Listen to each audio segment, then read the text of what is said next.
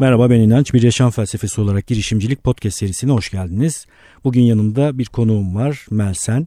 Kendini nasıl anlatırsın ya da seni nasıl anons edeyim diye sorduğumda çok yönlü bir insan şeklinde tarif etmemi istedi. Ben de öyle tarif ediyorum.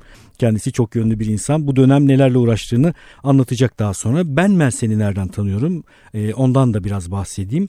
Melsen'le uzun bir süredir tanışıyoruz. Ee, Boğaziçi Üniversitesi hazırlıktan bir arkadaşım vasıtasıyla tanışmış oldum ben Melsen'le. Tolga eşi Melsen. E, onların e, uzun süreli bir girişimleri vardı Boğaziçi Üniversitesi'nde Wonderland. Wonderland bilenler Boğaziçi'ne gidenler bilirler meşhur Wonderland'i. Çok uygun fiyatlarla performansı çok yüksek yemekler, dünya mutfağı e, yemekleri insanlara sunmaya çalışan bir yerdi. Uzunca da bir süre buna devam etti. E, ben işte Tolga vasıtasıyla tanıştım ben sana. Tanıştıktan bir süre sonra da çok ortak yönümüz olduğunu gördük. Çok yönlü bir insanım diye tarif etti kendini. Ben de size burada anlatmaya çalıştığım kadarıyla bir sürü şeye girip çıkıyorum. Bir, bir sürü şeyle uğraşıyorum. Sonra yavaş yavaş felsefe ile olan ilgimiz kesişmeye başladı. Melsen de e, yüksek sans yaptı felsefede. Hatta Aristo çalışmıştın değil mi? Aristo'da Esas Kant. Kant, çal- ha, Kant. Ama Aristo da baktık tabii. Aristo'da baktınız ama Kant çalıştınız. Kant üzerine bir tez yazmıştı. Ben o dönem Aristo ile uğraşıyordum. Arada sohbetlerimiz oluyordu çünkü Aristo'ya da bakmışlardı. Şimdi doktora tezini yazıyor yine Boğaziçi Üniversitesi'nde. Yine ee, Kant üzerine. Yine Kant üzerine. Onu zaten biraz özetlettiririz kendisine. Bizim felsefe üzerine edebiyatla da uğraşıyor. Öyküler yazıyor, roman yazmaya çalışıyordu bir ara. Fantastik edebiyatla uğraşıyor. Bir sürü kesişim konusunda bir sürü muhabbetimiz oluyor sinema ile ilgili. Belki ben onu sıkıştırıyorum bir uzun metraj senaryosunu birlikte yazmak gibi bir ihtimalimiz var. Yani Tolga Melsen ben rastlaştığımızda birlikte keyifle sohbet eden üç insan olarak hayatımızı sürdürüyoruz. Ben ayrıca Tolga ile de Melsen'le de ayrı ayrı görüşüyorum. Bugün üniversiteye giderken telefon açtım bir konuda beni aramıştı cevapsız çağrısına dönmek üzere. Hadi gelsene podcast'e dedim ve böyle çok spontan bir şeye karar vermiş olduk. Hoş geldin Melsen. Teşekkürler. Çok sağ ol. Davet ettiğin için çok teşekkür ederim. Rica ederim. Bayağı da uzun konuştum. Şimdi e, sen tabii bütün podcast'e gelen konuklar gibi bana sorduğun ilk şey şu oldu. Ne konuşacağız? Ben de sana hiçbir şey söylememeyi başardım. Çünkü bu podcast'teki konukların biraz böyle sorularla spontan karşılaşıp mümkün olduğunca anlık cevaplar vermesinin daha keyifli olduğunu düşünüyorum. Onlar için biraz stresli olsa bile e, yine öyle yapacağız e, ve belki de aralarda ben bölmeyeceğim. En sonunda bu çektiğimiz uzun şeyi size bölerek ulaştıracağız. Şimdi ilk sormak istediğim şey şu. Biraz ısınma turu olsun istiyorsan canlı yayın yaptık buraya girmeden önce Instagram üzerinden. Oradan sorular istedim ben. Gelen sorulardan birkaçını cevaplayarak başlayalım. Hı hı. Bir girişimci içe dönük mü olmalı, dışa dönük mü olmalı diye bir soru gelmiş mesela.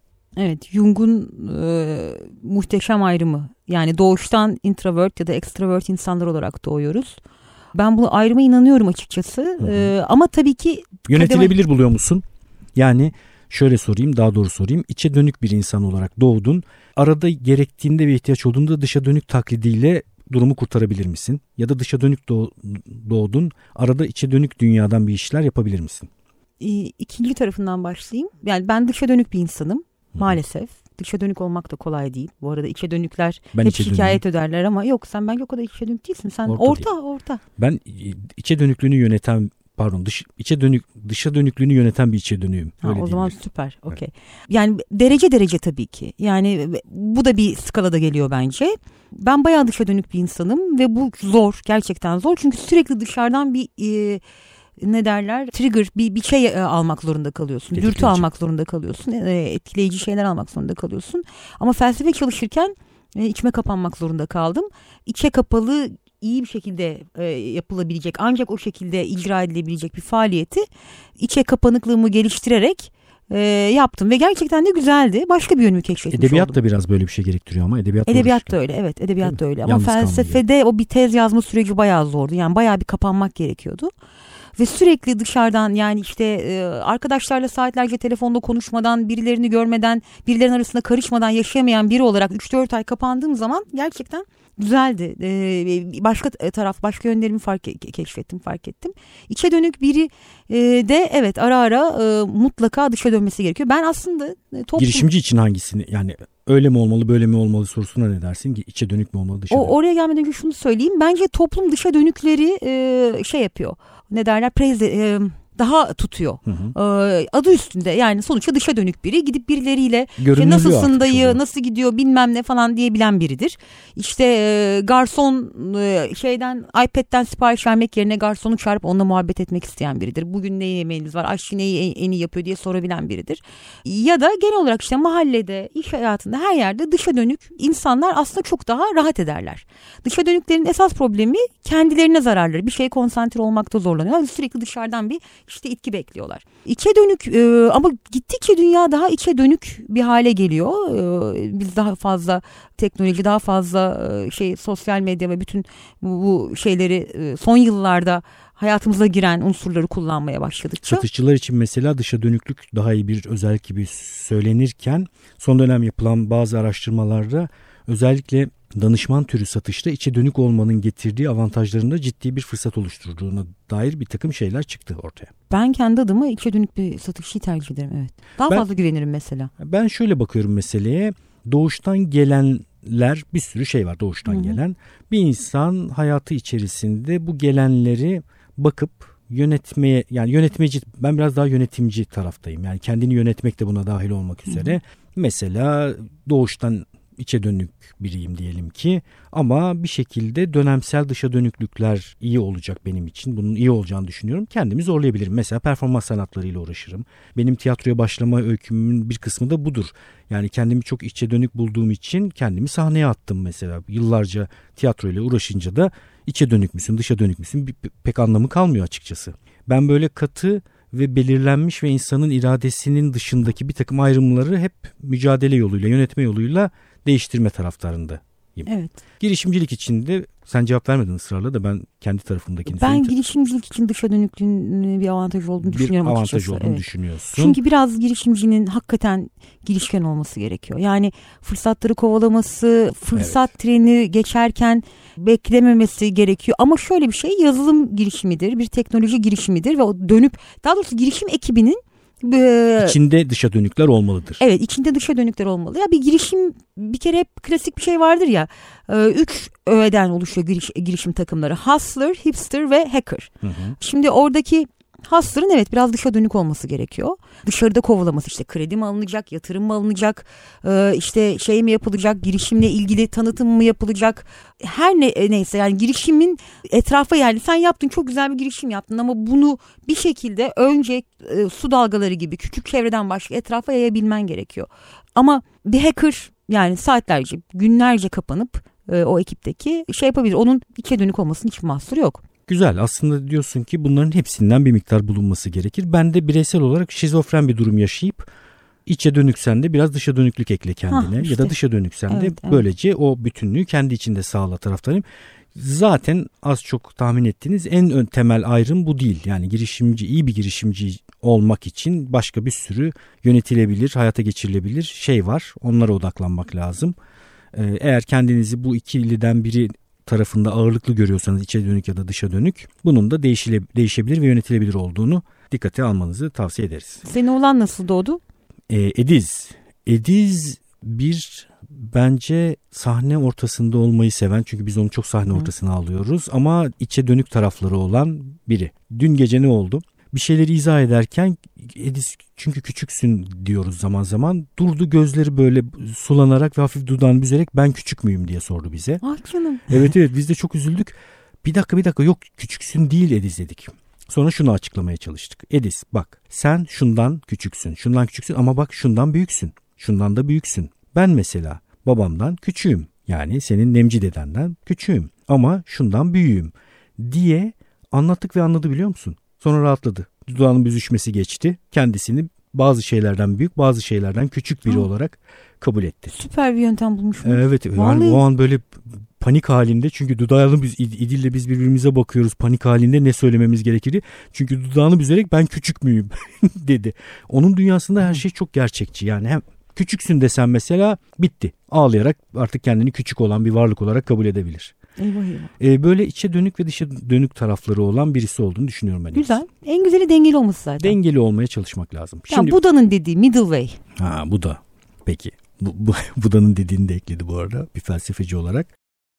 Şimdi buraya gelirken bir başka şey daha sordum ben sen bana.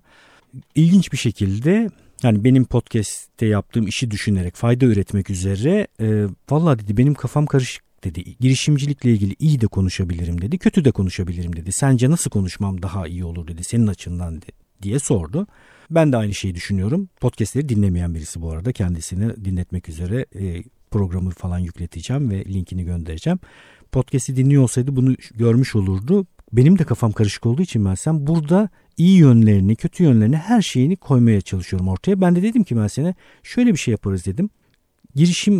Girişimci adaylarını ümitsizliğe sevk etmek istiyorsan ne söylerdin diye sorarım ben sana. Sonra bir de ümit vermek isteseydin ne söylerdin diye sorarım.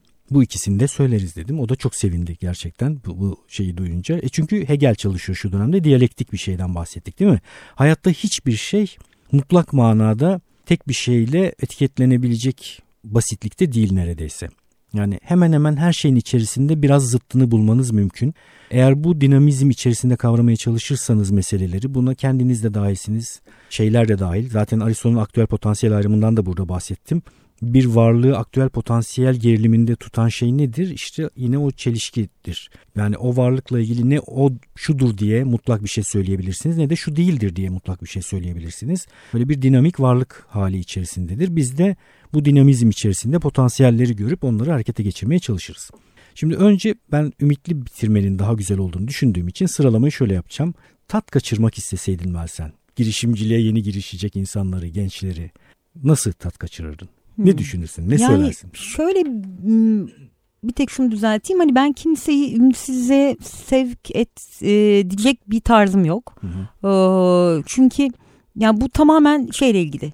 E, herhangi bir e, olayı, herhangi bir kavramı, işi, etkinliği, uğraşı birileri çok anlamlı hale getirebilir. E, başka biri e, için bir kabus olabilir. Dolayısıyla e, girişimcilik her şeye rağmen ümitsizliğe sevk edilecek bir şey değil bence. Ama çok zor taraflarından bahsedebilirim. Tabii ki onlardan bahsedelim. Yani e, şey e, yine de her şeye rağmen girişimciliğe inanıyorum ve aynı... Sen ne kadar zamandır girişimcilikle uğraş yani şeyi e, dışarıda bırakıyorum. Ee, ilk girişimlerini uzun süredir uğraştığın girişimleri bir kenara bırakıyorum. Sonuçta şu an dünyada dolaşmakta olan bir startup kültürü, girişim Hı. ekosistemi böyle bir takım dolaşan kavramlar ve eylemler var. Bu dönemi söylüyorum. Ne kadar zamandır ilgileniyorsun bu ekosistemle? Şimdi şöyle oldu. E, bizim kendi 2000 yılından beri e, kafe işletiyoruz. Yani gıda yeme içme sektöründeyiz. E, daha önce profesyonel hayattaydım. Biyomedikal mühendisi olarak çalışıyordum Amerikan Hastanesi'nde. Sen Boğaziçi Üniversitesi'nde hangi bölümü bitirmiştin? Makine mühendisliğini bitirdim Makine aslında ama biyomedikal master yaparken Amerikan Hastanesi'nde çalışmaya başladım. E, aslında orada çalışırken de e, şey olduğumu fark ettim. Yani girişimci gibi davranıyordum.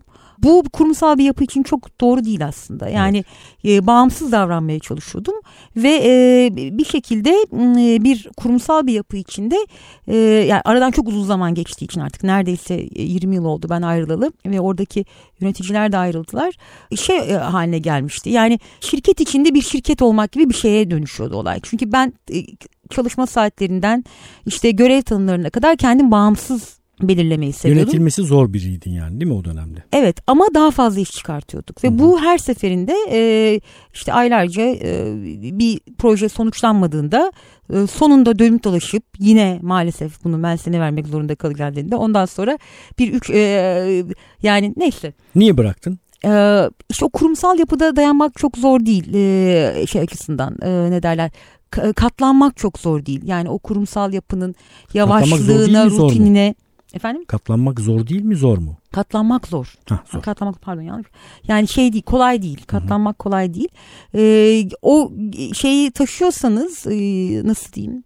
E, şey karakterini daha iyisi karakter. mümkün bu başka türlü olabilir gibi bir şey aynen, taşıyorsan aynen evet sorguluyorsan evet e, biraz böyle bağımsız hareket ediyorsan işin daha zor tabii Dolayısıyla kendi yani limon satayım kendi işimi yapayım noktasına çok ilginç bir şekilde geldiğimi fark ettim. Ve ki o zaman bu girişimcilik böyle yükselen bir değer. Hiç Gençlere değil. pompalanan e, bir şey de değildi. Memur çocuğuyum. Yani aslında memur çocuğu olarak e, kültürel genetiğin girişimciliğe uygun değil. Yani değil. memur çocuklarında çok böyle baskın bir şey karakteri vardır. Konformist olmak, risk almamak gibi bir şey vardır. Evet, evet kesinlikle. Çünkü hani bir öyle bir şey görmüyorlar zaten. Yani Sende hayat niye yoktu? e, bilmiyorum. Nedenini bilmiyorum. inan bilmiyorum. Ama ya- yani yapamayacağımı gördüm. Hastane ortamı benim için hani 4-5 yıl çalışmaya dayanmama e, için uygun bir ortamdı. Çünkü 24 saat açık. Ve ben gidip istediğim saatlerde çalışabiliyordum. İstediğim gibi mesaimi ayarlayabiliyordum. Dolayısıyla orada e, yani eğer hastane olmasaydı herhalde o kadar da dayanamazdım. Sonra dediğim gibi limon satayım kendi işimi yapayım noktasına geldiğimizde maalesef çok yaratıcı bir fikirle gelmeyip işte e, şey üniversitemizin etrafında böyle bir eksik var. Yemek yapmayı da seviyoruz. E, yemeği, Yemeği de seviyoruz. Aynen. Ondan sonra şey e, bir e, böyle bir açık var diye düşünerek e, şey yaptık. O klasik konvansiyonel bir işmiş. Başta ben söyleyeyim sana bu arada çok bence yenilikçi ve iyiydi. Ama çok uzun süre aynı şekilde kaldı. Aslında bayağı değiştire değiştire gittik. Ama e, dünya değişti. Dünya- Dünya... değiştiği zaman dünya dönüyor ve zemin altımızdan kayıyor. Ama bizim çocuğumuz oldu. İşte e, fe- felsefe master'ıyla ilgilenmek gibi e, ve zaten hazır e, bir e, açığı kapatıyor olmaktan dolayı bir gelir ve bir şey elde ediyor olmaktan aslında kurumsalda ya- yakalayacağın rutine orada dönüyorsun. Orada ben herhalde yine çok dayanmazdım. Tolga dayandı. Evet. Ee, ben bilgimi dağıttım ve tekrar e, bu işlere tekrar yeni bir girişim yapmaya ilgi duyduğumda e, şey olay şeye dönmüştü. İlginç olan bizim için aslında paket işiydi. Çünkü salon e, müşterisinde yani salon e, hizmetinde diyeyim servisinde çok fazla bir şey artı bir şey kat, katacağımıza ben inanmıyordum ve katmak da istemiyordum. Çünkü artık yemek, kafeler falan o kadar çok fazla insanın çok yetenekli, çok sanatçı ruhlu, çok e, nasıl diyeyim kendini adamış insanın girdiği bir noktaya gelmişti. Ama paket e, mühendislik de gerektiren bir şey. Tabii. Yani optimizasyonu daha Evet. mümkün. İnsanların hayatını daha iyi hale getirmek daha mümkün. Çünkü çalışmayan bir sürü şey var değil mi? Evet paket işi e, 2000'li yıllarda biz ilk girdiğimizdeki başladığımız şekliyle gidiyordu.